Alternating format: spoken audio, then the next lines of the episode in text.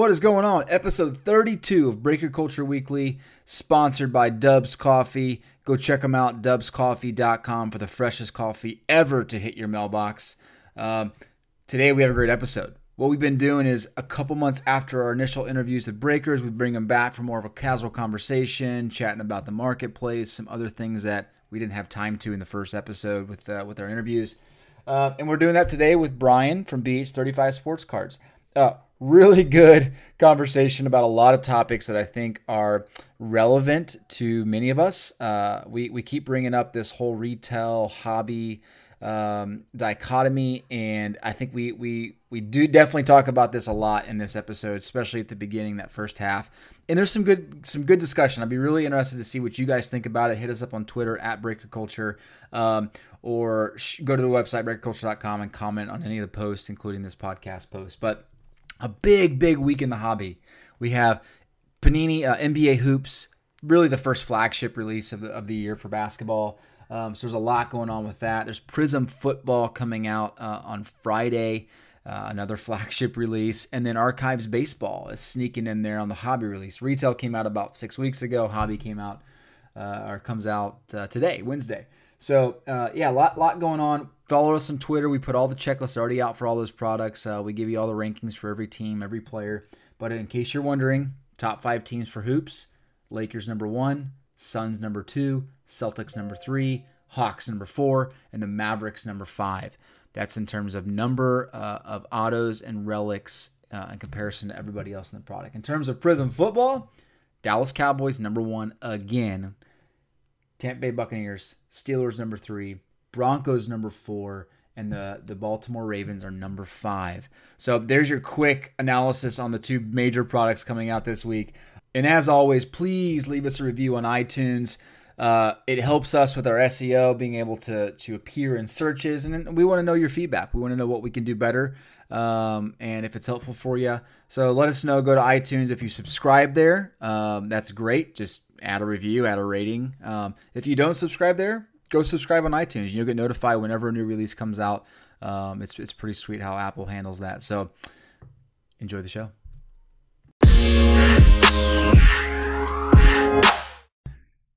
Brian, what's going on, man? How you doing?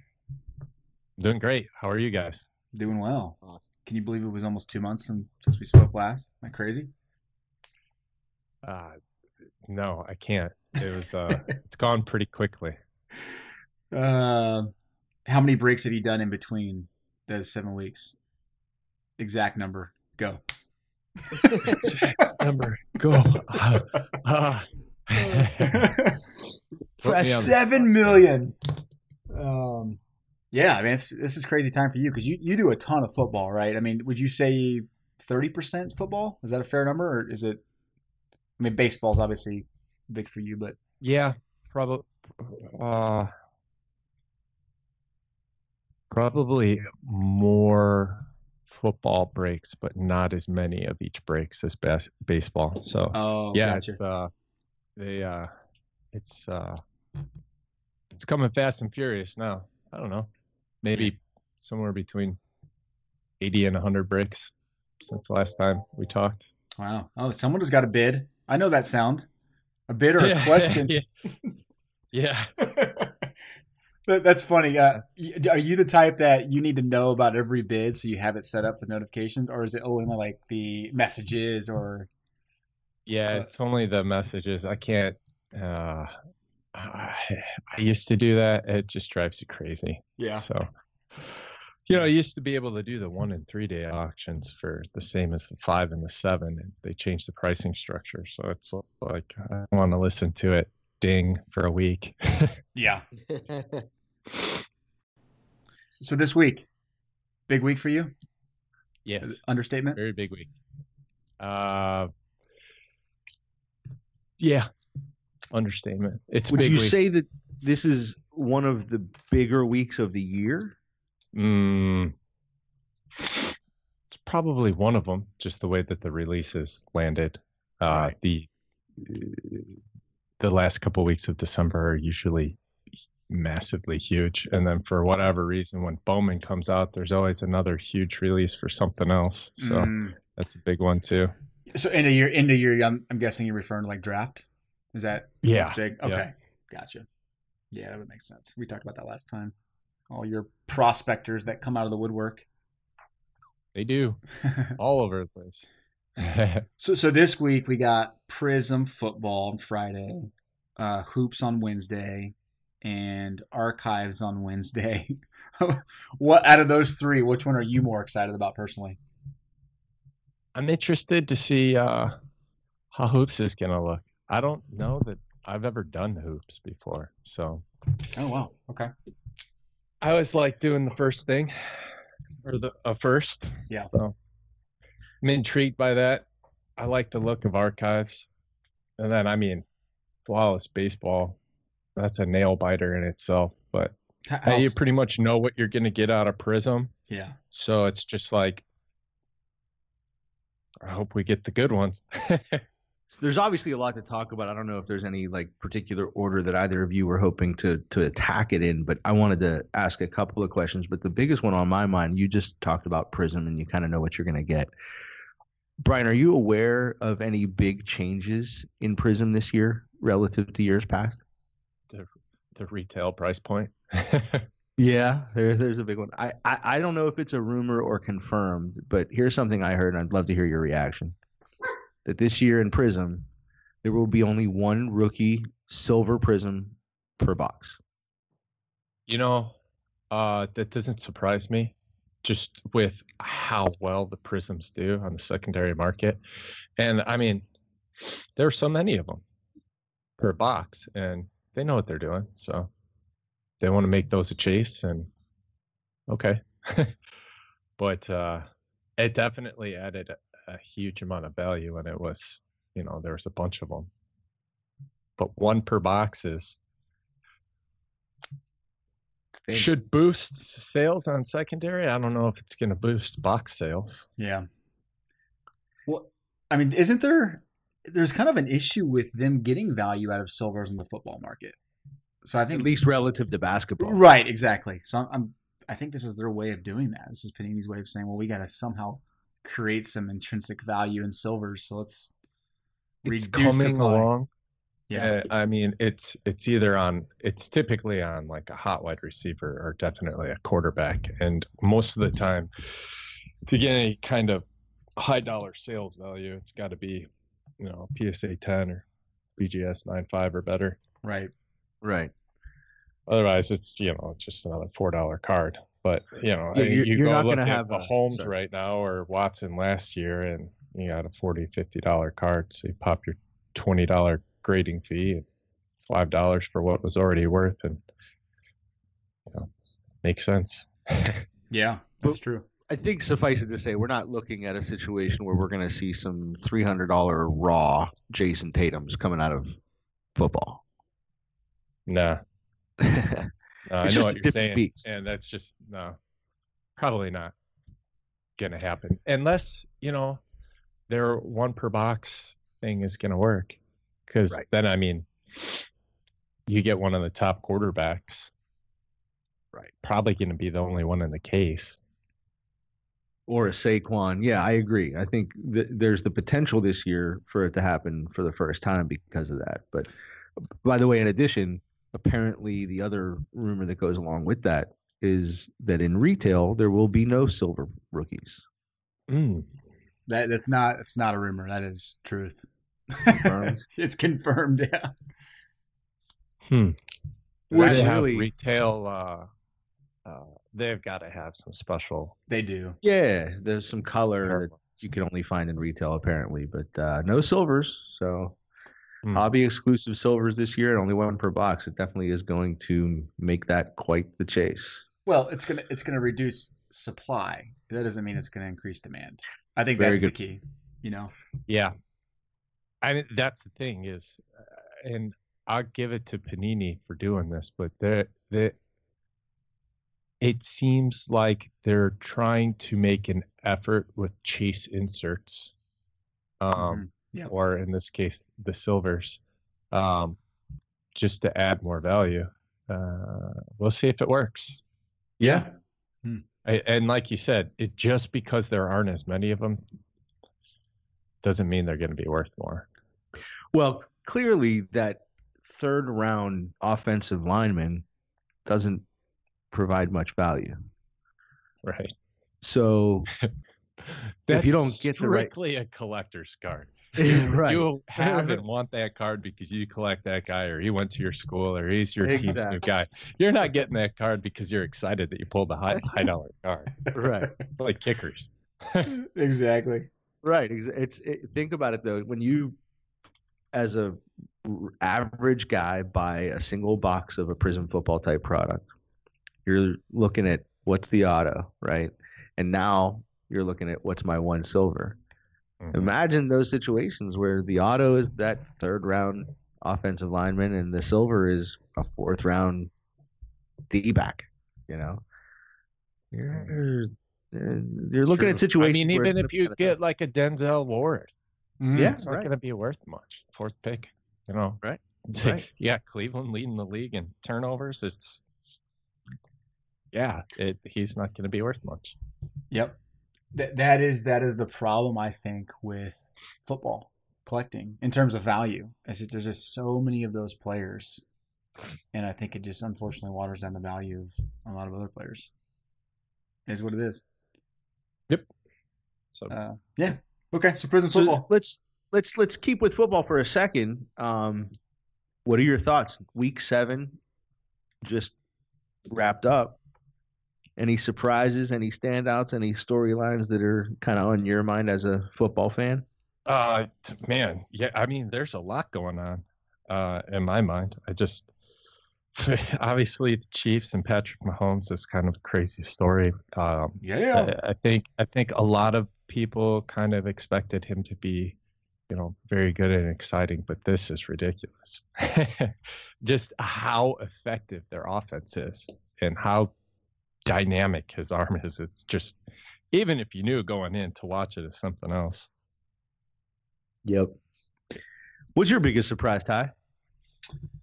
Um. Don't say Mahomes and Chiefs. I No, no, no. I, I would say the two things that stand out to me right now uh, would be kind of the mediocrity of the league in general. I feel like there's not a lot of powerhouses, which is unusual.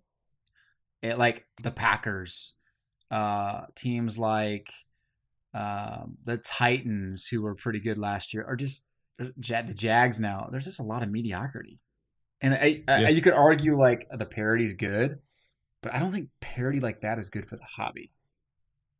So I think we need five, six, seven powerhouses for us to see really, really good. You know, I think we'll get them as the season goes on.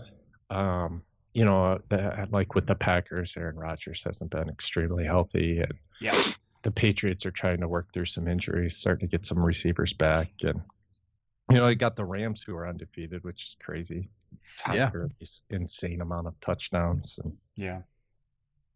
but yeah, parity's definitely there. It's something that's I've always liked about football because you get those teams that just beat the crap out of each other, and then they get into the playoffs, and you're like, oh, they're nine and seven. They're not going to take down the, you know, fourteen and Yeah. two Patriots, but Yep, they They can't. do. Yeah. Good There's point. one of the teams that is a bit of a surprise to me. I wrote down three records real quick. The Giants having only one win. When you mentioned taking down the 14 and 2, I just thought about the two Patriots teams that had to face the Giants in the Super Bowl and lost. With Saquon Barkley, not that well, you know, it's football is obviously the sport where one player doesn't have the ability to make as much of an impact on the outcome of a game uh, as in other sports, but still, only one win is a bit of a surprise. In the same conference, the Skins being four and two, pretty quietly. Um, haven't heard much about how, how they've gotten to this point. Quite frankly, maybe you guys have. But the biggest one for me is the Saints being five and one. Yeah, I was looking at that the other day too, and it's just that division is always crazy. Yeah. somebody new wins every year. I mean, you got the Falcons in last place, and the Saints with only one loss. I didn't. I thought the Saints would be, you know, ten and six, nine and seven kind of team. Five and one's kind of crazy. And I definitely don't think anybody would have said the Falcons would be in last place. No. I'm not sure which one's a bigger surprise. I think one loss is a bigger surprise than having only three wins. Personally, um, obviously, a Drew Brees led team is capable of anything, any game, right? Yes, certainly is. Unreal. How old is he? 39? Uh, I think he's gonna turn 68 next year. Check. I mean, seriously, what was he a rookie in 2003? Unreal. It, That is crazy. And he doesn't really look like he has aged much. I mean, both in terms of his play or just his face. I mean, he looks like. I mean, I- I know he's had shoulder problems, but they're- they're not really showing up.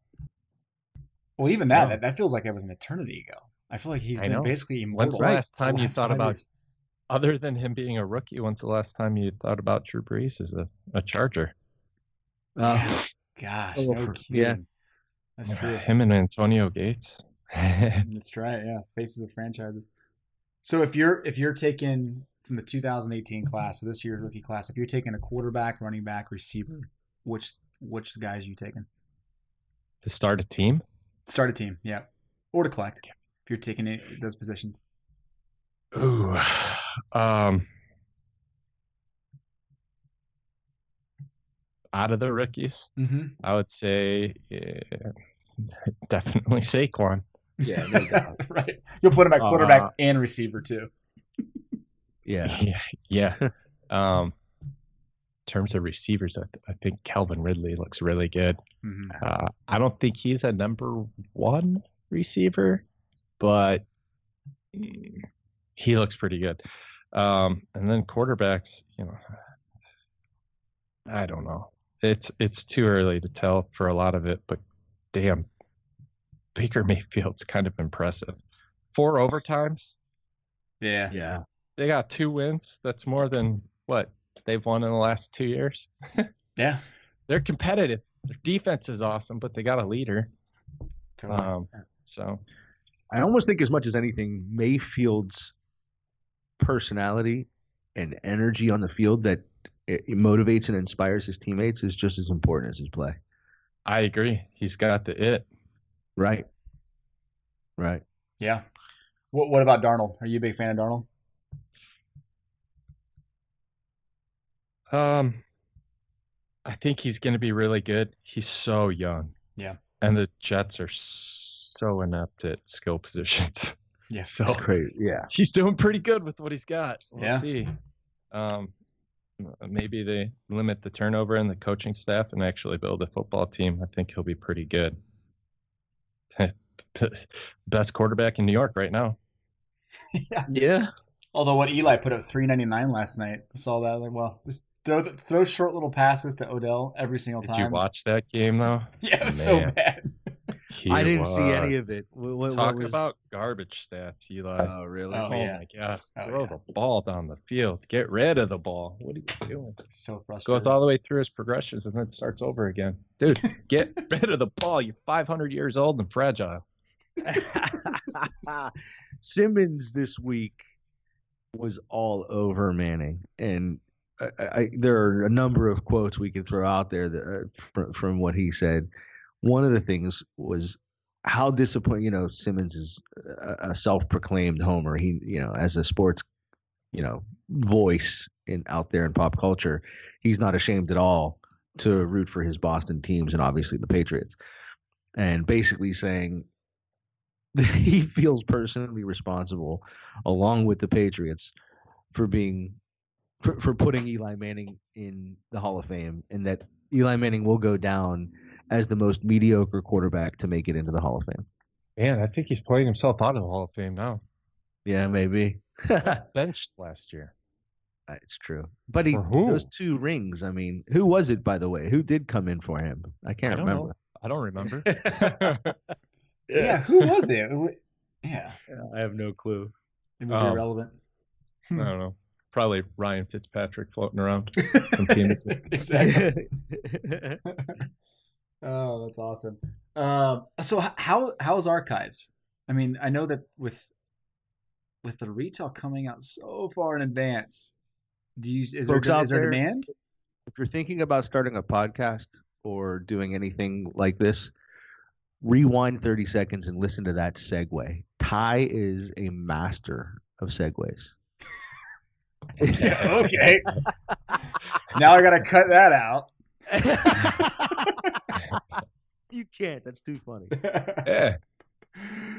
Uh, archives is a, I, I think there's pretty some a few pretty important things to talk about archives and there's probably a number of people out there that have some retail sitting around me me me me me but they're just hoping that hobby coming out is going to make a difference in secondary market I think probably so. I mean, there's going to be a, a- so many people most likely don't even know that it's out.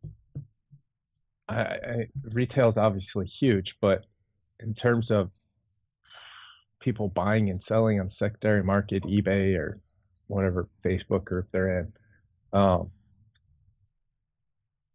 do they really know? do they really know it already came out on retail and they could have had all those rookie cards already listed and up. I don't know. But there's a new wave coming and cards look cool on the mock ups. So should be fun. I didn't go too hard. I got a couple cases. They're 10 box cases. So Yeah. I, I think Archives is awesome this year. I mean, I, I went all in on retail mainly because I knew Hobby was delayed, so it was a good opportunity. But uh, yeah, I'm I'm really interested to see what happens in the secondary market. It's a good Ty's point. got those retail hookups. Yeah, that's right. we'll see how that works. Um, okay, interesting. interestingly i just wanted to pull up ebay real quick and look at baseball breaks listed and i'm not seeing i'm still scrolling and i have yet to find any archives listed on ebay It was hard to get.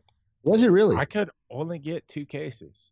Yeah. wow Yeah. I, uh, it was allocated oh, yep. Yep. wow I don't, That is surprising. I don't know. The means it's probably allocations have been weird lately. I think they're trying out new tricky stuff, and who knows? okay Like uh, we couldn't sell this last year. Let's allocate it this year. And if nobody takes it, then we'll dump the back stock on a marriage deal with another product. which means you're either going to buy it now or later or both Right. Yep. oh, yeah. Wh- I mean, what what are your thoughts on allocations? That's that's a big question, but do you think they're good for the hobby?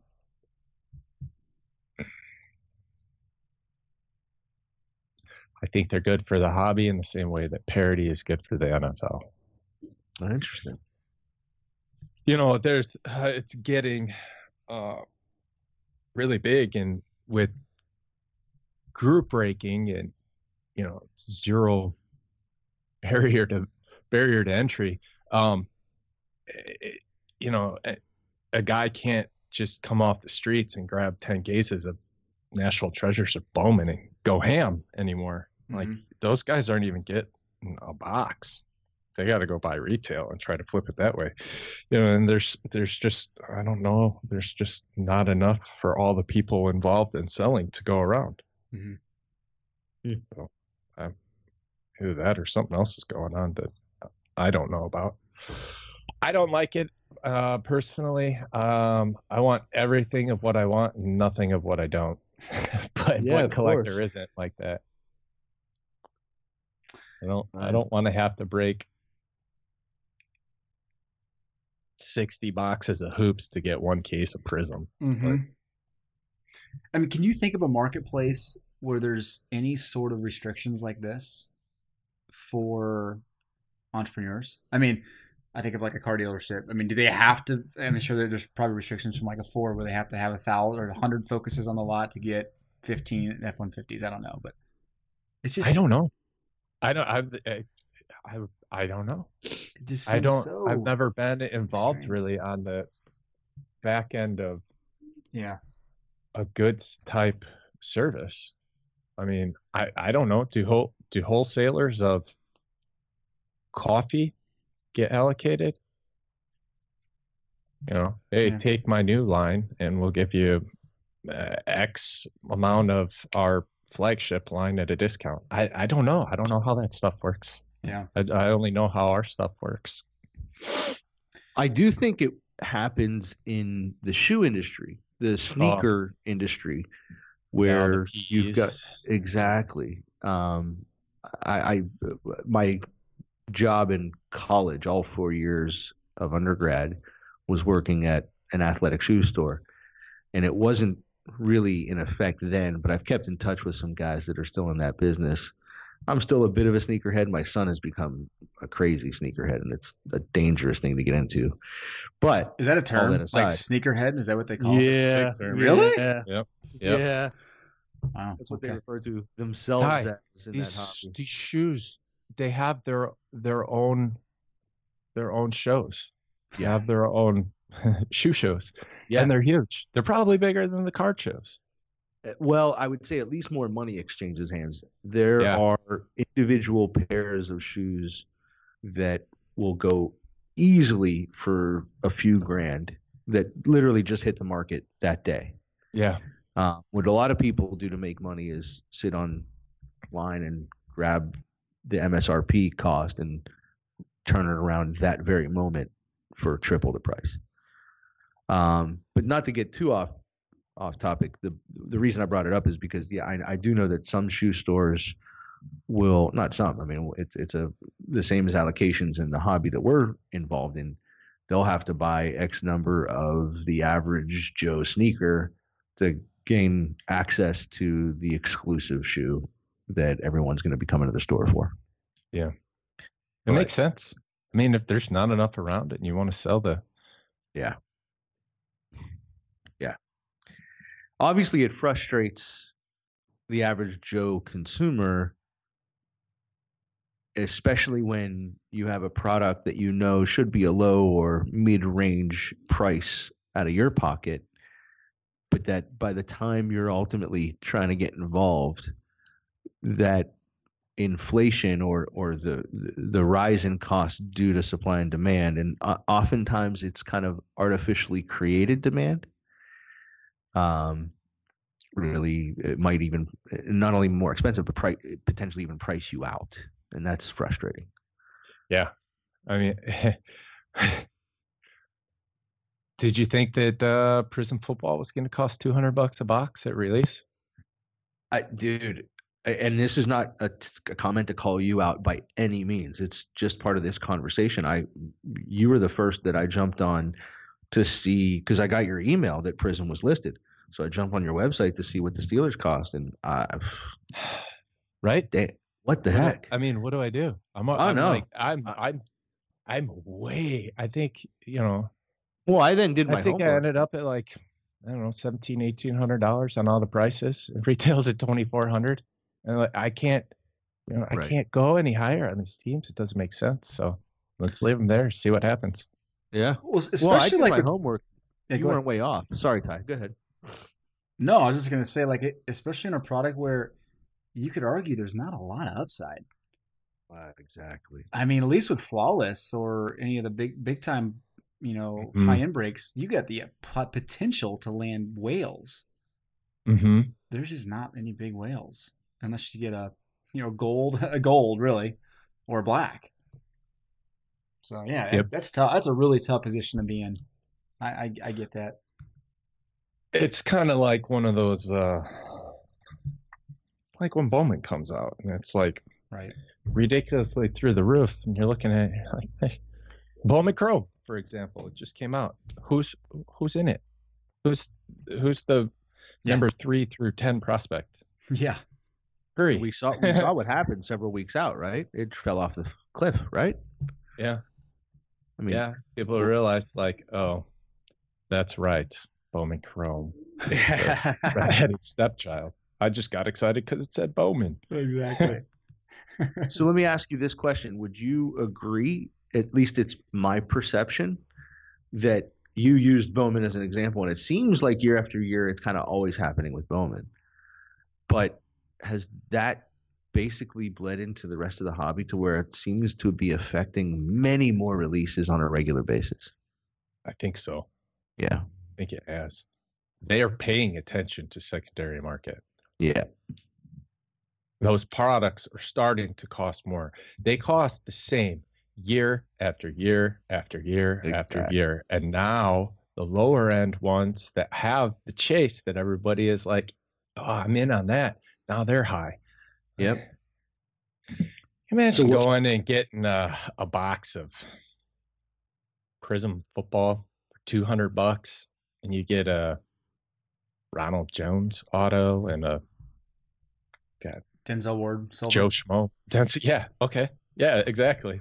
It's just the value's not there, Yeah, it's frustrating. but it's fun. I think when things like that happen, gives group breaks um, a good a good avenue for absolutely collectors that typically like to open product themselves. I got a really high end basketball collector. Um, he's a good friend of mine. We talk all the time. Uh, and he's like, I can't, I can't, you know, it's been, he buy five cases of flawless every year. And now he's like, I, I'm, it's not even smart for me to buy one case of immaculate. Like it's, I'll go do some group breaks or I'll wait till the cards come on secondary. But I'm priced out of that just by being smart. He's got the money, but Mhm.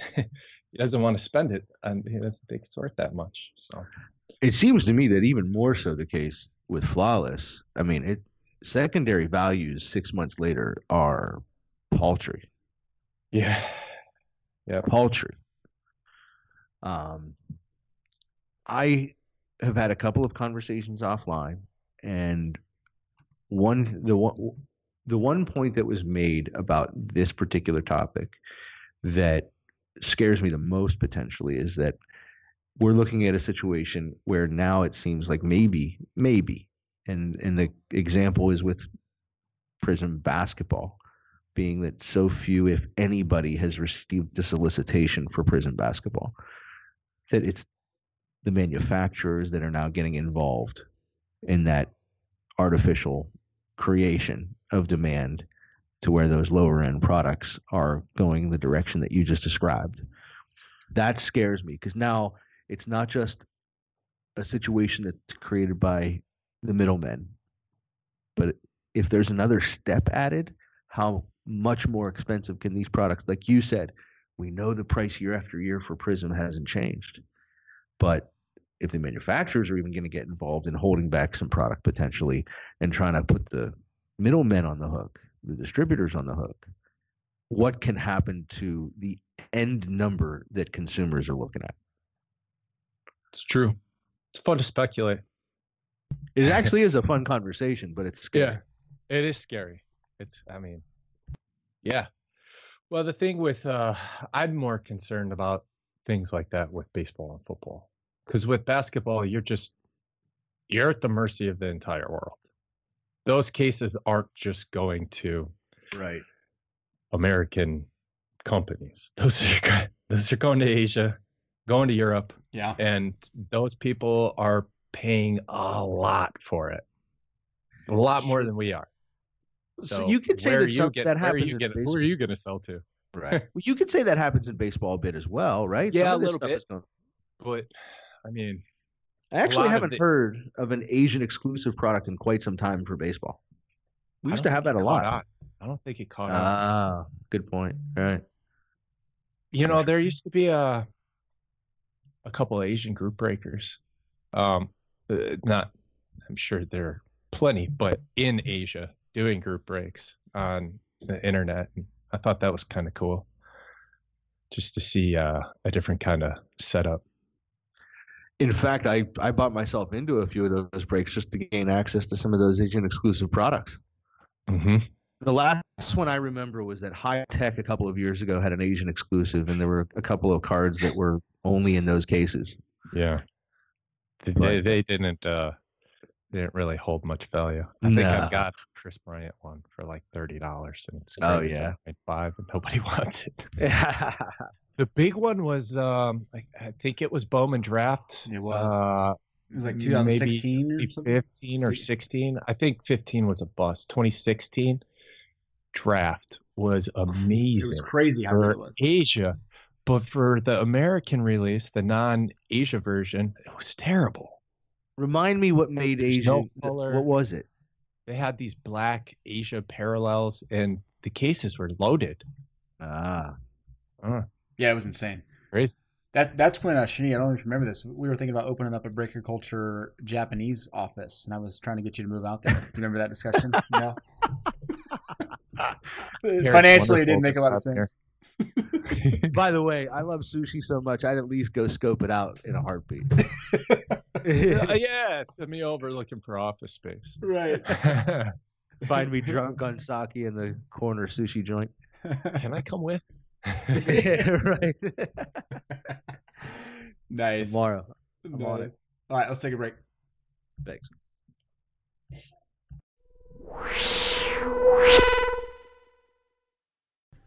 All right, so we've talked about a lot of products already so far with Brian, and I, we're going to continue talking about products. Uh, here's the thing: if you're not using our interactive checklist uh, on BreakerCulture.com, I highly recommend that you do. And here's why: we created these checklists so that you can get insight and views into products uh, in a way that you can't really do with other static checklists.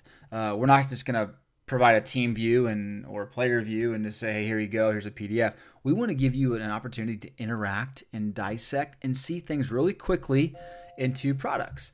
Uh, and so that's what we do on breakerculture.com.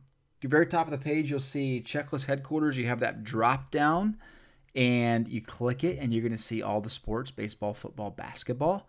And you'll be able to go into any one of those sports and for the products this year, you'll be able to look into okay where what are the best odds for me to get this team and these products? Or hey i am a odell beckham jr fan. I want to go i want to go find out real quickly which product should i spend money on to go find an odell beckham jr which one gives me the best odds at getting that? Um, you can do that for any of the sports. Uh, and it's an easy way for you to have that advantage when you're going in and jumping into group breaks or you're buying sealed wax or you're trying to look at what's a quick breakdown of you know Shohei Ohtani autos and archives, and I want to see all the autos, and that you can do that in less than a minute. Uh, super easy for you to use. I can't recommend it enough. We put a lot of time into that, and I, from what I hear from folks, it's really valuable. I just need more people to use it so I can understand if it's uh what we could do better. So go check it out. Breakerculture.com. Checklist headquarters. Find your sport. Find your product, and understand what's up. Back to the show.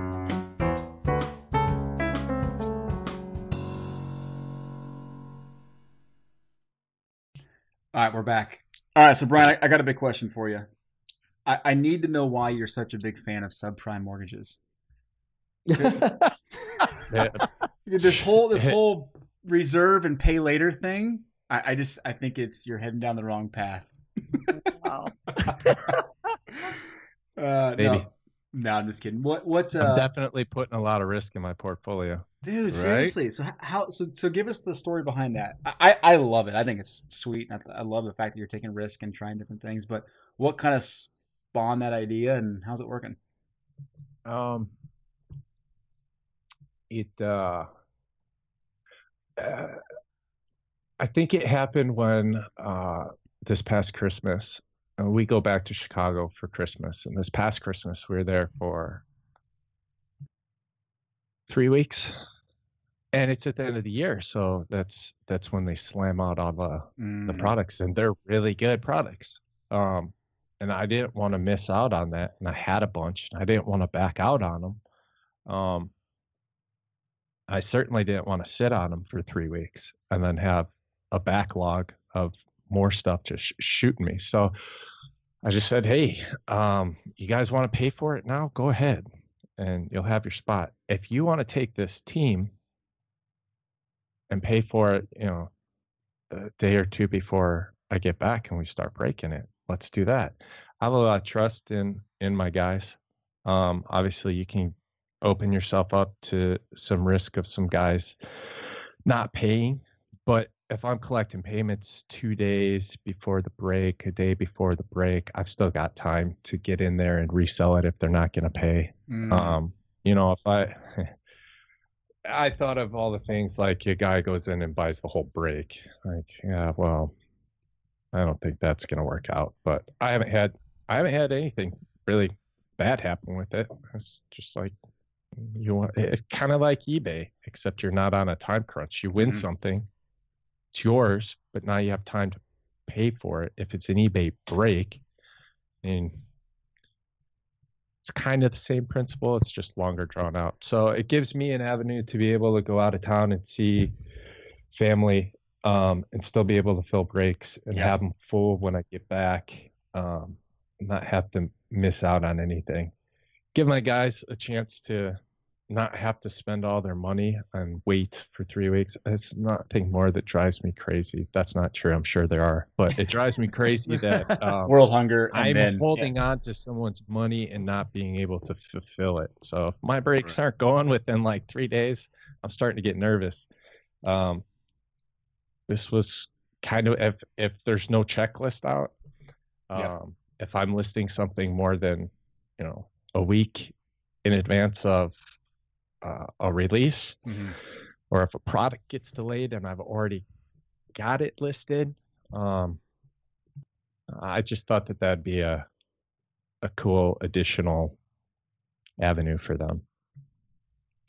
Now, I think it's It, it works out pretty good. so for folks that don't know, um, you're doing a reserve now, pay later kind of approach. And I, I don't think you're doing it for all products, right? You're picking certain products No. to do it on. No, like not all. ones that are kind of The big- the big ones, yeah. The big ones, you know. I saw with Bowman Chrome. I think it's I don't know if that was one of your first, but that's the one I saw recently. I thought it was. yeah, people really took to that one.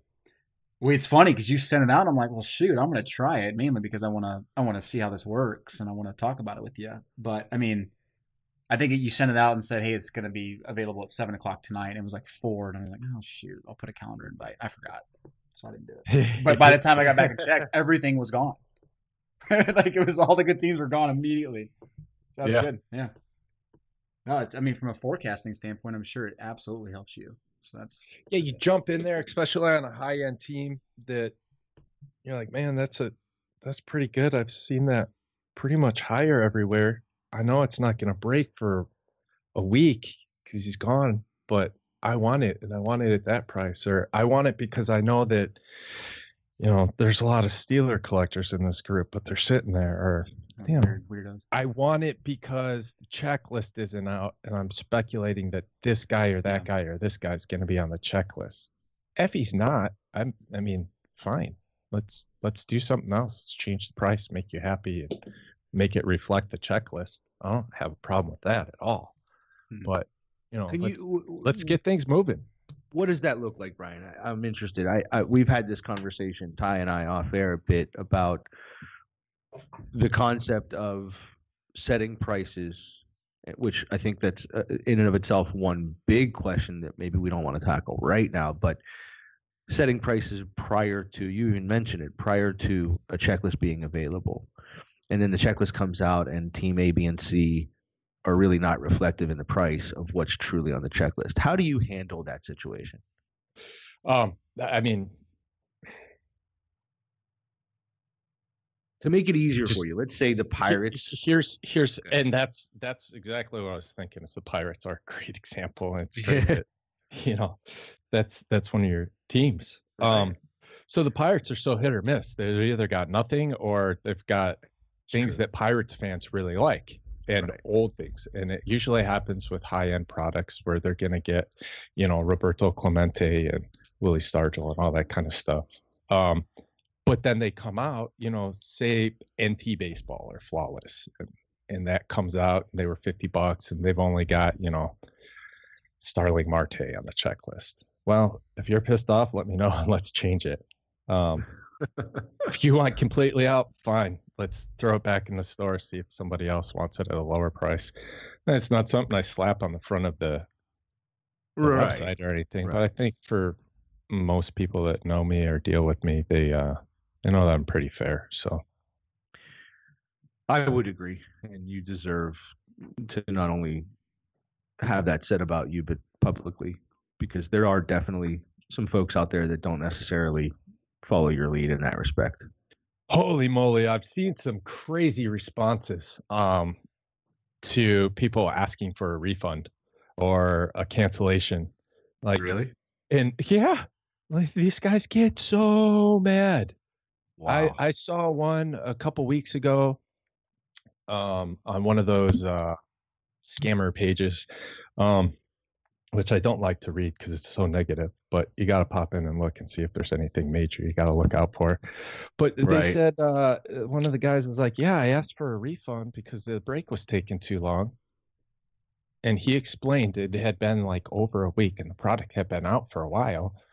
Um, and he just asked the guy for a refund, and the guy went all salty on him, and he's like, "Fine," and then kicked him out of the group, and then sent him a message and said, I kicked you out of the group. You're no longer welcome here. I was like, whoa.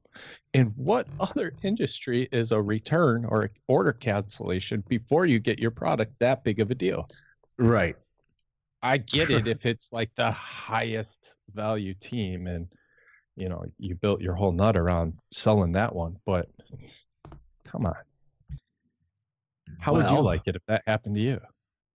Yeah, that's crazy. I I think you're speaking about a situation where that is the unintended consequence of an industry where anybody can jump in and call themselves a group breaker. But the oil and vinegar will separate pretty quickly, right? Mhm. Mm-hmm. That's the bottom line. I mean, you're either uh, you're either out completely after that, or you're definitely out with that guy. Um, and then Uh, you know, if you do happen to stumble along another good breaker, you're just gonna stay married to that person for a long time. if I'm you, I hope there's more guys out there doing stupid stuff like that because you're gonna attract more business. Man, as long But- as they're as long as they're not scamming people, Well, you know, that's just it. fine. Yeah. You go have a bad Exactly. experience with someone else. I'm sorry that happened. Let's get you in here and sell you down, and we'll do th- you. We'll do things the way that we do things, and if you like it, you're more than welcome. If you don't, you're more than welcome to stop by sometimes, and not all the time. All right, Brian, I got an idea for you. We're going to Yo, call what's up? this the BH35 scam recovery plan. It- it's an entire plan you put a new customer on if they've been scammed, and you just slowly introduce them back into the wholesomeness of, of good group baking. You can increase your margins a little bit. I, I'm telling you, there's opportunity. Yeah. All right. Step one. Let's not feel make you feel like any more of an idiot because anybody that gets ripped off is second guessing themselves. Damn it! I knew I shouldn't have trusted that guy. Yeah. Uh, and then if they're open and willing, should write a blog post about this. If they're open and willing, then let's uh, let's teach them some things that they might be suscept- susceptible to. Yep. Um, and then hopefully some other people hear it and listen along or read it. Yeah. Well, it's funny. Go- you know that other part is like, am I stepping over the line and kind of treating you like you're dumb? I don't want to do that. I don't want to offer unsolicited advice to a new customer. Yeah, no doubt. No doubt. Well, it's funny because you know I see the other the, the the I don't know the backside of all this where I have I mean no joke at least one new breaker a week that reaches out to me and says hey man can you put us up on the website and we want to start being promoted? And, and like at the very beginning three or four years ago it's like well okay well I, I got to get breakers names out there get reviews in and stuff. But now it's like I, I I respond with, "Well, I'm going to check you out first for a month or so and see how I if you're if you're stable enough to even put on a website." You know, like because most Sure, of these I guys mean, you, put them up and like a week later they're the gone. 99 guy on the front page of your website. right, exactly. Even if it's to show everybody like this guy scammed people, don't go with him. Right. Um, you still don't want it there. You don't want to be associated No. with it. Somebody Googles his name and you're gonna pop up. Yep. Like, Yeah. Well, so I started saying, well, I need to see at least 25 recorded videos on YouTube before you can even have a breaker page on the site. sure, And due I mean, diligence. Yeah. Yeah. I mean, So, we're not gonna we're not gonna have anybody recommend you because you're gonna send it out to your ten friends and they're gonna fill out a review, and it's gonna be an awkward situation. So, but yeah, it's it's interesting. yeah, where everyone says like the best thing ever about you. right. Like, can you just say what you like? I pulled a one on one every time. Hey. Yeah. Oh, this guy takes too long to ship. Well, I think that's subjective. Some guys only ship on a certain day. Some guys, you know, and you bought in on a break the day after they ship. Uh, or, you know, this guy or that guy. Or then you get a competitor that's like, oh, well, go trash this guy. It's like, read the positive stuff that's probably more likely of what's happening Right. Exactly. and not like the I'm in love with this. This guy is the best ever. maybe that's true, but I don't know that everyone's going to believe that. Mm-hmm. yeah. Well, I, I have so many comments. I'm going to refrain from saying about that because we could go down a whole rat hole around the reviews and like that. But I, I think I'm more. I mean, what are your thoughts on the recent NAFTA? Are you? I'm sorry. th- Thoughts on the NAFTA? Are you a big fan of the new, the new signing? that's that's more positive, right? Yeah. I won't get into that. I don't blame you. How how often do politics come up in uh in your breaks? Have they? I mean, has it been an issue at all? we shut it down pretty quickly. Do you? Okay. Um, yeah, it's uh, especially now everything's so divisive. I'm gonna split half of my room and have people yelling at each other, take away the focus of what we're trying to do and have some fun.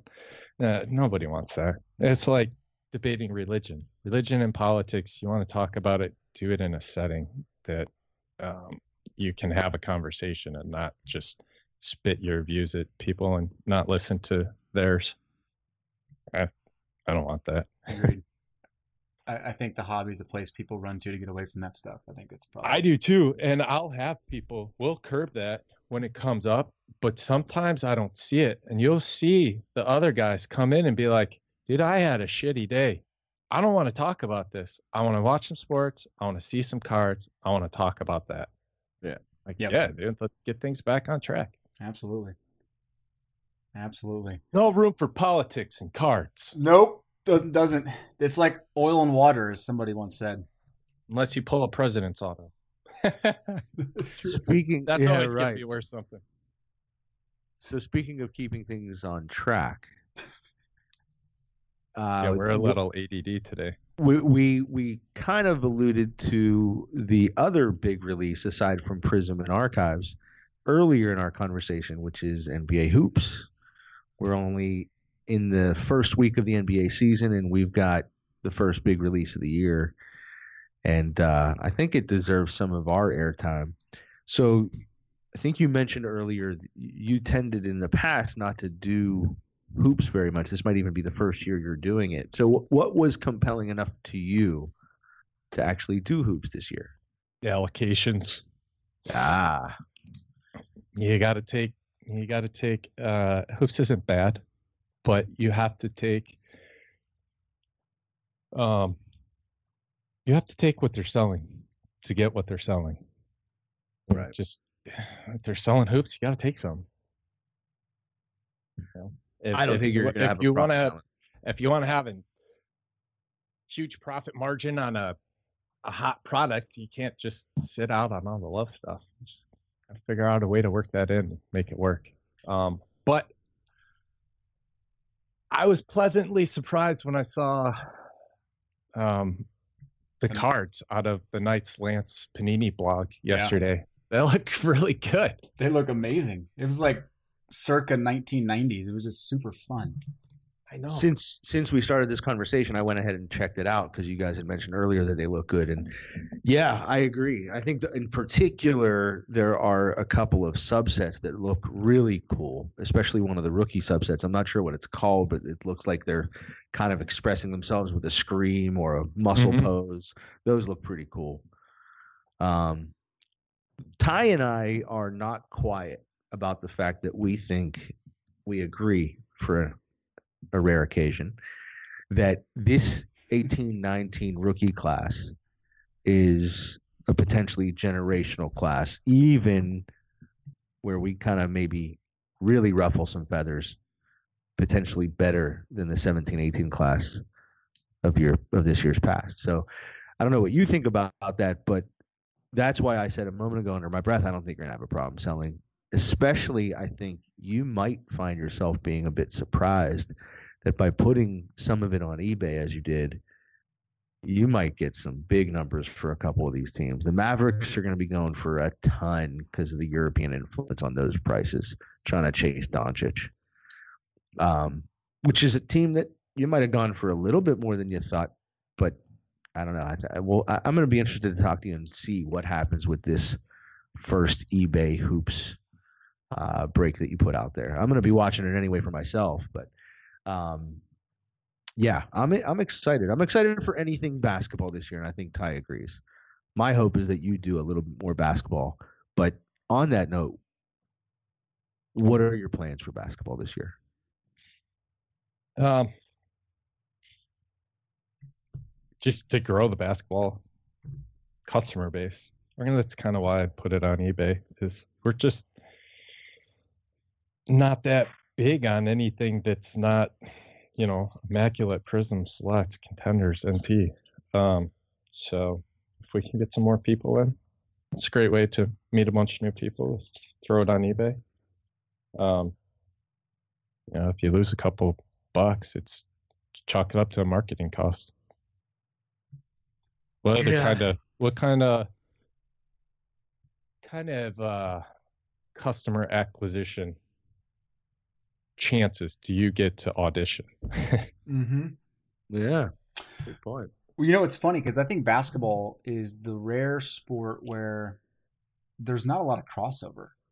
Basketball collectors kind of stand on their own, Mhm. uh, which means I, I think you you also get a little bit more of a, and I hate to say it this way, but more of an immature buyer in a lot of cases with basketball.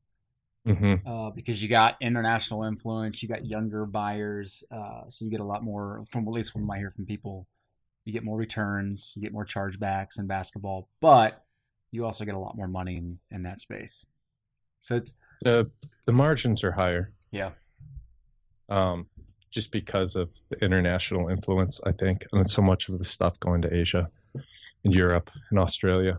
Um, so, Yeah. Get in where we can get in. Um, see what happens. yeah, I love it. I love it. So how much um, how much Prism do you have coming in? Do you know? Do you have enough to hold multiple case breaks? Prism football, Prism basketball, Prism basketball. How do you know? no, I don't know. Uh, like you're saying earlier, um, those allocations aren't really set yet. I don't think I've even had a solicitation for it yet. You're not alone. Uh, so Panini is much better, in my opinion, with their orders and how you order things um, from your distributors, or I guess distributors from the manufacturers, is that if I order, I mean, I just ordered hoops Really? less than six weeks ago. Okay. Um, and that was the original solicitation. Um, so Panini does a good job of releasing it not too far after um, their in- initial solicitations have come in. Uh, Topps, on the other hand, uh, I'm already putting orders in for 2019.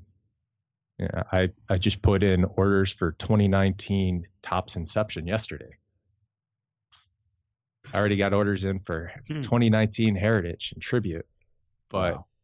Panini, you know, they'll they'll wait six weeks until something comes out and hmm pre-sell. You don't have to sit that long, so you can. It's easier with planning um, because you see what comes out uh, around the same time. You don't want to overdo it. I guess. I mean, Yeah. you don't want 30 cases sitting there uh, for new releases in one week. You know, because they're coming. There's more coming the next week. hmm It's not like you can just sit on it. Yeah. No, I agree. I, I think they're starting to figure it out a little bit.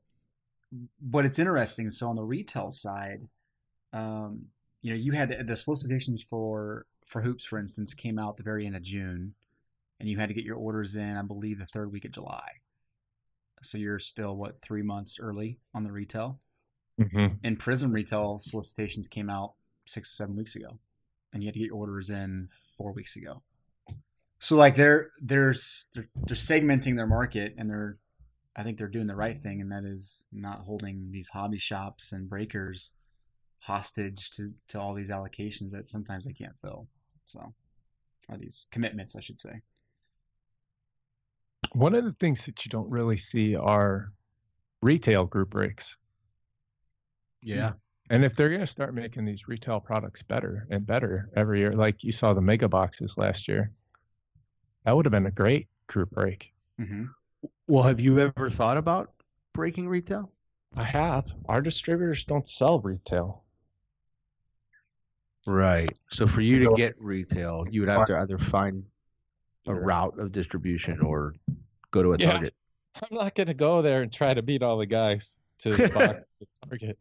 I especially don't want to buy, you know, mass quantities of stuff sitting around on a, a shelf from Target. I don't. I'm not going to have time to sit there and make sure that they weren't all thumbed up or returned and replaced with 1987 Topps. Did you see the tweet from earlier in the week from Ty about people resealing packs of cards and returning them to Target and them ending up back on the shelves with you can kind of see how it's all crooked and kind of Mhm. literally an iron was used, a clothing iron. Um, I was the one who actually found that, took a picture and sent it to Ty to get that on Twitter. And at one point, after seeing it in the sixth or seventh Target or Walmart that I had been to that week, uh, took a pack and looked closer, and inside literally was like 92 Fleer. Yeah, it's a problem. And until until until the uh until the manufacturers clamp down on the retail sellers uh for that kind of thing, I don't think you'll see any change. Those boxes need to be behind a counter. So you know, and whether you put them behind the jewelry counter because you already have an attendant there, you know, they, they they need to do something. They can't just have guys sitting in an aisle with a scale. It's interesting. You actually are the first one that I've heard personally say that they should be behind a counter. I've heard a couple of other ideas to try to help deal with the problem. Um, to me, it seems, and I don't know, I have no concept of what manufacturing costs are for materials, but using foil for individual packs that you can't see through Mhm. rather than this material that's almost like glass. Yeah. Right. Um, that's one. But to, th- that was part of the conversation between Ty and Chris from Top Shelf Breaks, and now here we are talking about it. I I've done a little bit more investigation, and I've come to learn that a neither Target nor Walmart have any invested interest in that uh, in that space or in the products that are in that space because it is rented to a third party company. They've got their money. They get a little cut from sales, but the biggest part of their income from all of that is in renting the renting of the space. And that third party company being Excell um, is really responsible for everything when it comes to that space. So Target's not motivated. Now, that said, there is a policy that they are not supposed to take returns of any sports cards whatsoever. So Hundred percent anytime- should not. No, Well, I mean, what do you get? What are you gonna do? Buy a box, open it, hit an autograph, and take the rest of the packs back? wouldn't you? No, I don't know. you bought the box for a reason. That's exactly what it was to get that card, and now everything else is a bonus. Hmm. But that's know. exactly yeah, people are desperate. They'll do. Yeah. uh They'll do whatever. They do it in every industry, facet of life. Those kind of people exist, and what are you gonna do? I think that if that's the case with, uh and I I don't know what the rental is or the margins or whatever for renting that space out at a Target, which makes a lot of sense because it's in the same place in every store Exactly. um, whether it's on the left or the right of the checkout.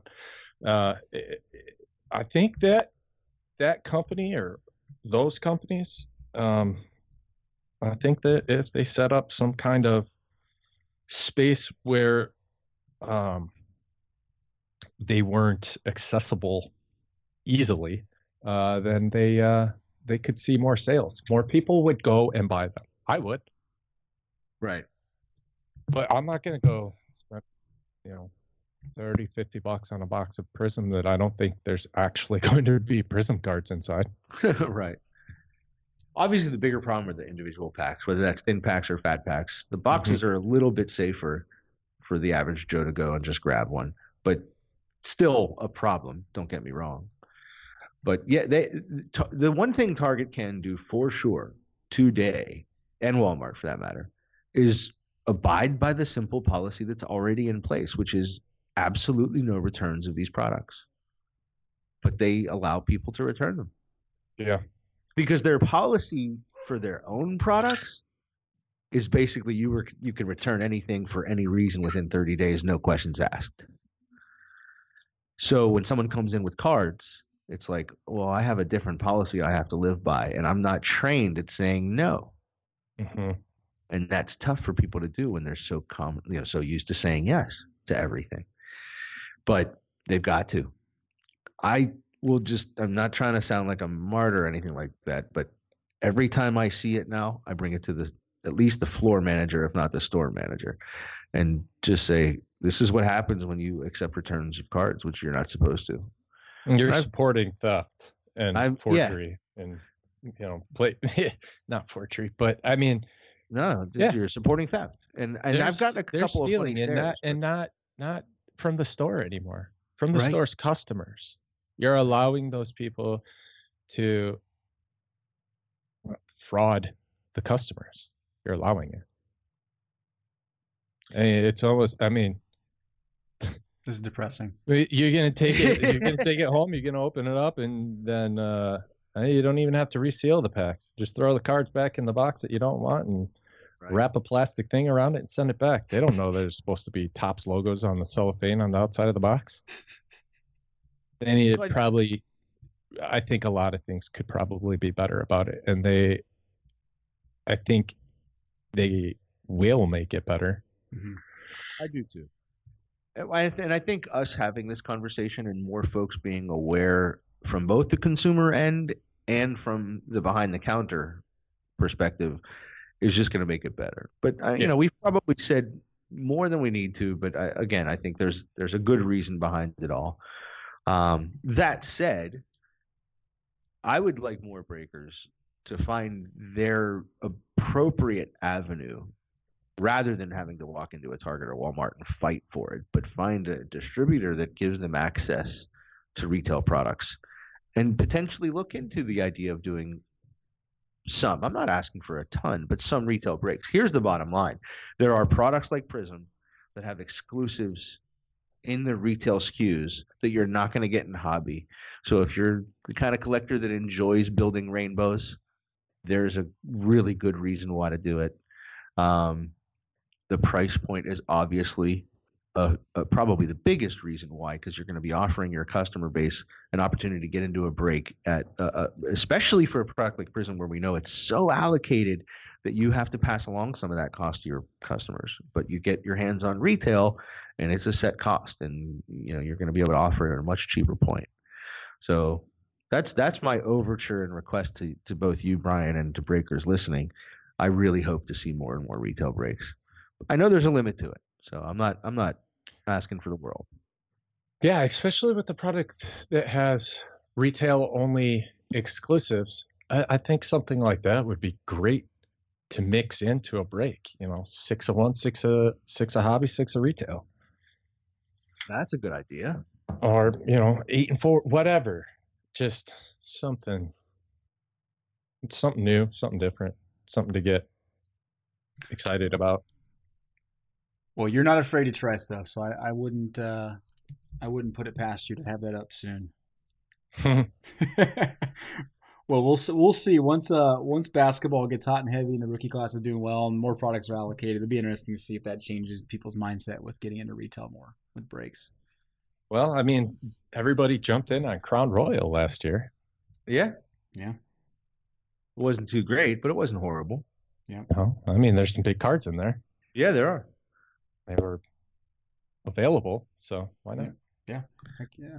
So I was Cool. just glancing at some notes from the last time that we talked, and I realized you kind of alluded to it earlier, Ty, and I wasn't sure what you were talking about. I realized now it was Jack Ryan that was hitting through Amazon Prime. Did you? Did we all watch that? I know I watched a couple of episodes, but I kind of fell off because it. I can only watch Amazon Prime from the TV in my bedroom, and I don't always remember to do that.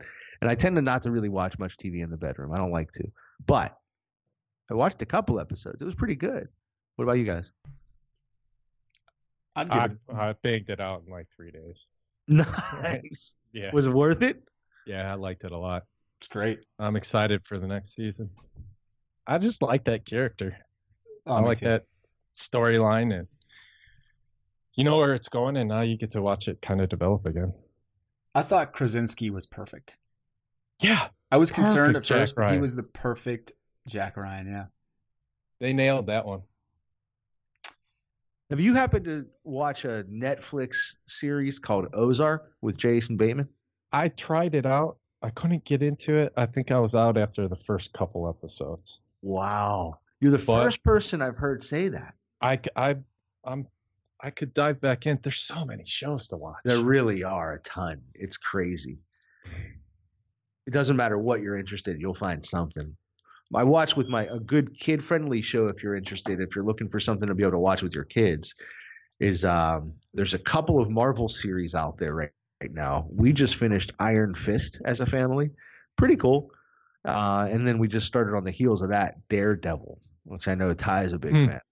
Hmm. I am. Ben Affleck. That's It wasn't the Affleck, not the movie version, but a series. yeah. Yeah, no, that, that's a great. I for, totally forgot about that. He was Daredevil, wasn't he? It was certainly Daredevil. Uh, speaking of, Man, of Ben How does Affleck, Ben Affleck keep getting superhero right? That's Why? Because he's like six four and has the biggest head in the industry. yeah, That's it. It's totally it. I do realize you could be a superstar if you have an enormous head. yeah. I'm never gonna be there. I think I wear a six and one eighth fitted hat. Yeah, my head's pretty small too. It's us bald Wow. guys that shave clean. Yeah. Man, it just I don't know if that hair had some pad to it or what, but Good. um, my people with very large heads scare me. a lot of them out there, especially in Like, how do you how do you stop that guy when he gets mad? Wow. That's As if he's part ram or something. He's going to use his head to run right into you. What's your fitted hat size, Ty? Seven and uh, seven and a half, or seven and one, three eighths, or something like that. Yeah, seven three eighths. Size. It's a melon head. Nice creeping on that big head creepy Oh yeah. size. Yeah. Well, okay.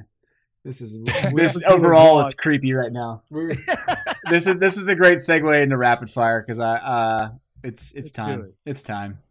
It's time to put Brian on the spot again. you cool? Here You- we go. Here we go. All right. Favorite board game of all time. I never really got into board games. I liked Clue That's a good one. when I was a kid. Cool. Okay. Clue. Most expensive pair of shoes you've ever purchased.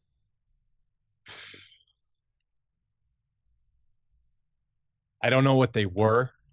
Um, they're probably some sort of uh, baseball cleat, maybe in like the 150 range. But that's about it. Okay. I, I'm pretty hard on shoes, so I try to stay, you know, between 70 and 100 bucks. You're, a normal shoe buyer, is what you're saying. Yeah. right. I look at the cool ones. I'm like, oh, I want that. Like, yeah.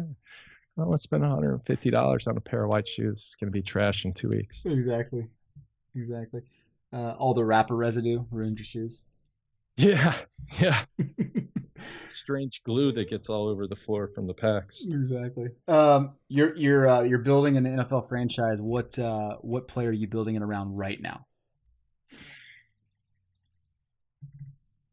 Um, I think it's happening. Khalil Mack. Ooh. Cool. Okay. There are three defensive impact players like that in the NFL. There are what? 12 quarterbacks that you would want to start with, maybe. There's there's less of those amazing defensive players.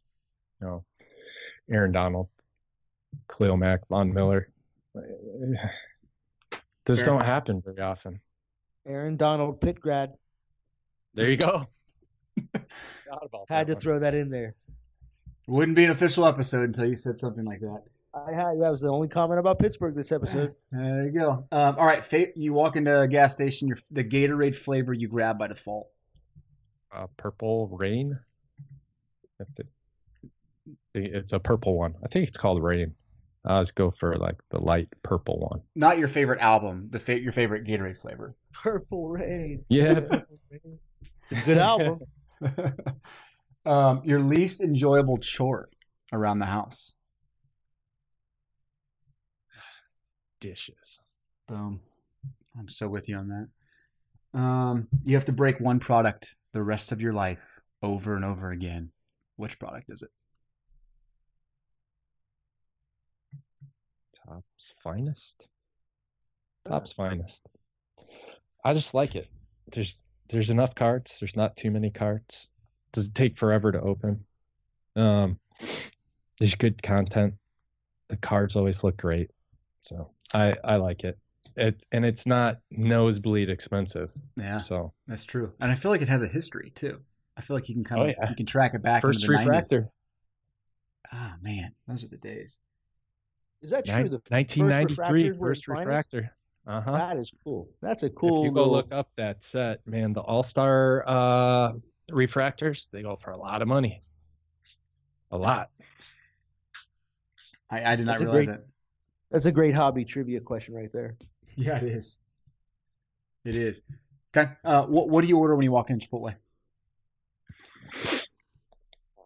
Um, three tacos, usually chicken, sometimes steak.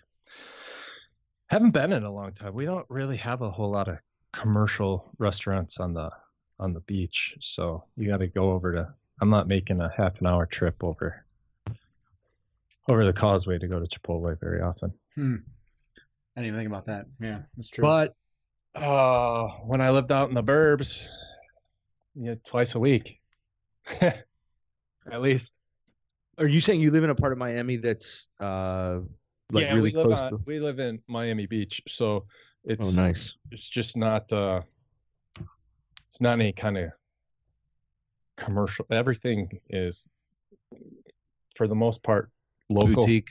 yeah, boutique kind of. There's a lot of new stuff coming in. Everybody's kind of worried about it, but I don't know. We just don't have stuff like that. I think there's one McDonald's, two actually. that is unheard of. Yeah, right. Craziness. Okay, step back ten years. You're investing in one stock. What stock do you invest in right now?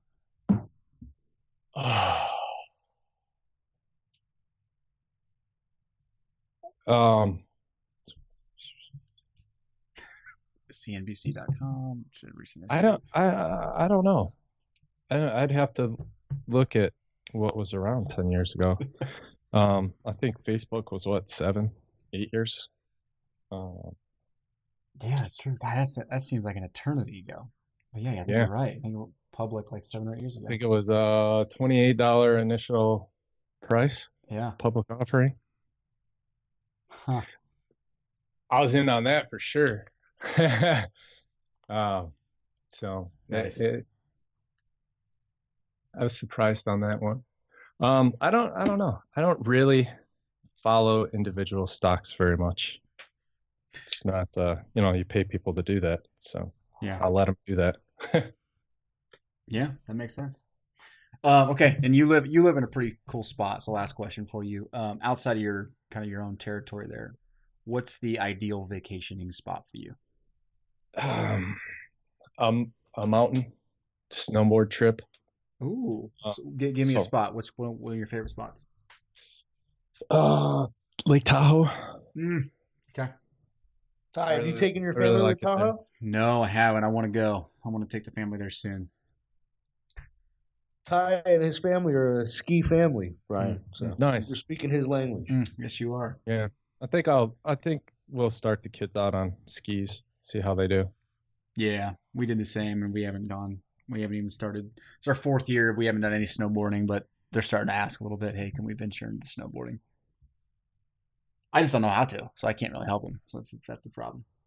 And they're supposed to build this massive mall um, out in the suburbs um, out here, and it's gonna be like a city, and they're gonna have a snow mountain there, indoor What? snow mountain. I'm like, yes, let's get that sucker approved and built. no kidding. I will be there every weekend. Well, they have that indoor snow mountain in Dubai, Yeah. So it's been done. But that's wild. That is wild. Where? What? What part of Florida are they doing that in?